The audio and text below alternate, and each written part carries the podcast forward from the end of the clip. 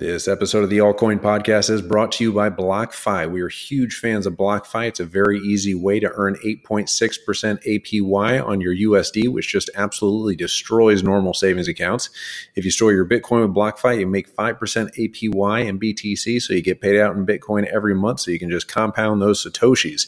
They have similar APYs for Link, Litecoin, and Ethereum. And if you use the link in the description below, you get up to $250 in free Bitcoin when you deposit just $25 or more. So go use that link and sign up for BlockFi before that deal is done. All right. And now off to the podcast. All right, so the coin we are covering today is IOTA. And yes, this is a blast from the past, one of those big hype projects from the previous bull run in 2017. Uh, they got started in 2015, but you know they kind of ran into some difficult PR issues to say the least. They were accused of overhyping announcements and hires. Uh, they even got into a Twitter feud with themselves, and the co-founders even sued each other at one point.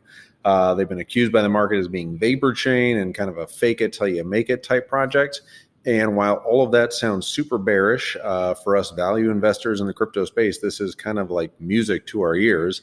Um, oh, and by the way, I forgot to mention they also got hacked. So they basically hit the trifecta on all things not to do if you are a cryptocurrency project in 2021. But, uh, you know, they made some big strides since then. And, you know, they've learned the error of their ways. Uh, you know, at least that's what we're hoping. Um, but today, on the announcement that they have finally made a big step closer to full decentralization with the launch of their DevNet 2.0, which will gradually remove the pesky central coordinator that has been a big cause of belly aching by IOTA bears and critics.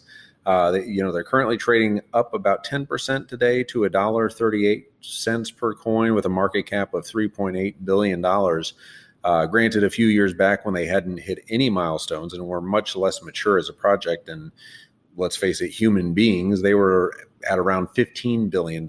Um, so for a deep value investor who sees the recent move to their their Coordicide, or uh, which which is their clever terminology for killing their coordinator function and going fully decentralized, I think the 3.8 billion dollar market cap is well below where IOTA can go. Uh, the $15 billion market cap is going to take a lot of work in building back, uh, you know, the faith in the community, but I think they can certainly do it. This new system will test the much maligned Tangle protocol, which uses a DAG rather than mining blocks like other chains. And while the Internet of Things market they play in is not as buzzy as it was maybe a few years ago, uh, they're going after just an enormous market and have always had big, you know, ambitious and audacious goals uh, which is what you want, you know, in a project when you were considering investing in. There, are not, you know, I'm not. None of this is financial advice. I'm not a financial advisor, but I do think IOTA should be on your radar uh, when looking for these projects that have been somewhat looked over in the past. It's not a, it's not a popular view. Uh, no one's going to agree with me in the market, but that's that's what you're kind of looking for is these uh, these projects with asymmetric ro- returns, and and that's what you're going to get from a project that no one is investing in. You know, especially at times when uh, you know they're getting bad PR. So you know, blood in the streets type type projects are kind of what we're we're looking for. Just ones that have kind of been ignored uh, or kind of left for dead. Uh, you know, a lot of us made quite a bit of money on Litecoin when that was left for dead, um, maybe you know a year and a half ago or so.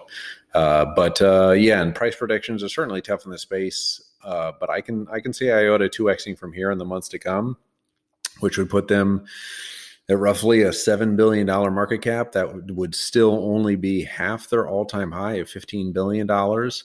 Uh, but they've made some solid traction lately with the release of the Chrysalis network upgrade, which should make them fully enterprise ready for their big partnerships with Jaguar, Land Rover, uh, Dell Technologies, Zebra, Climate Check, and a hundred plus others. Uh, but as these partnerships start gaining press and solid use cases and, and successes start taking shape, look for that to be a major catalyst, potentially moving into late Q3 if they can shake off some of this kind of bad mojo and bad PR um, nonsense. But uh, but that's kind of my take on IOTA. I think it's a you know certainly a promising project that's had their issues in the past, but I think they're starting to find their their way, um, you know, toward their goals. Um, but uh, again, not a not a popular opinion. There's not a whole lot of YouTubers out there that that uh, are are bullish on IOTA. Um, but uh, but that's kind of what what you want. You don't want to be investing in the projects that everyone everyone is super confident about all the time. Um, but uh, but yeah, I just think it's a an undervalued pick here at 3.8 billion dollar market cap for for the team and what they're going after. Uh, but let me know your thoughts on IOTA, where you think the project is going from here, your price predictions. Um, and uh, yeah, let us know of any other kind of under the radar projects and, and, and coins that you were looking at. Um, it's kind of how we find these kind of hidden gems to bring you guys. But uh, but yeah, as always, give us a like and subscribe to the video, download the podcast, do all those internet things, and uh, check out the link to BlockFi down below if you want a $250 with a free Bitcoin when you deposit up to $100 or more. Um, but, anyway, we like we like BlockFi. Check it out if you want to. And uh, that's all, folks. I will stop babbling, and we'll be back tomorrow with another coin analysis for y'all.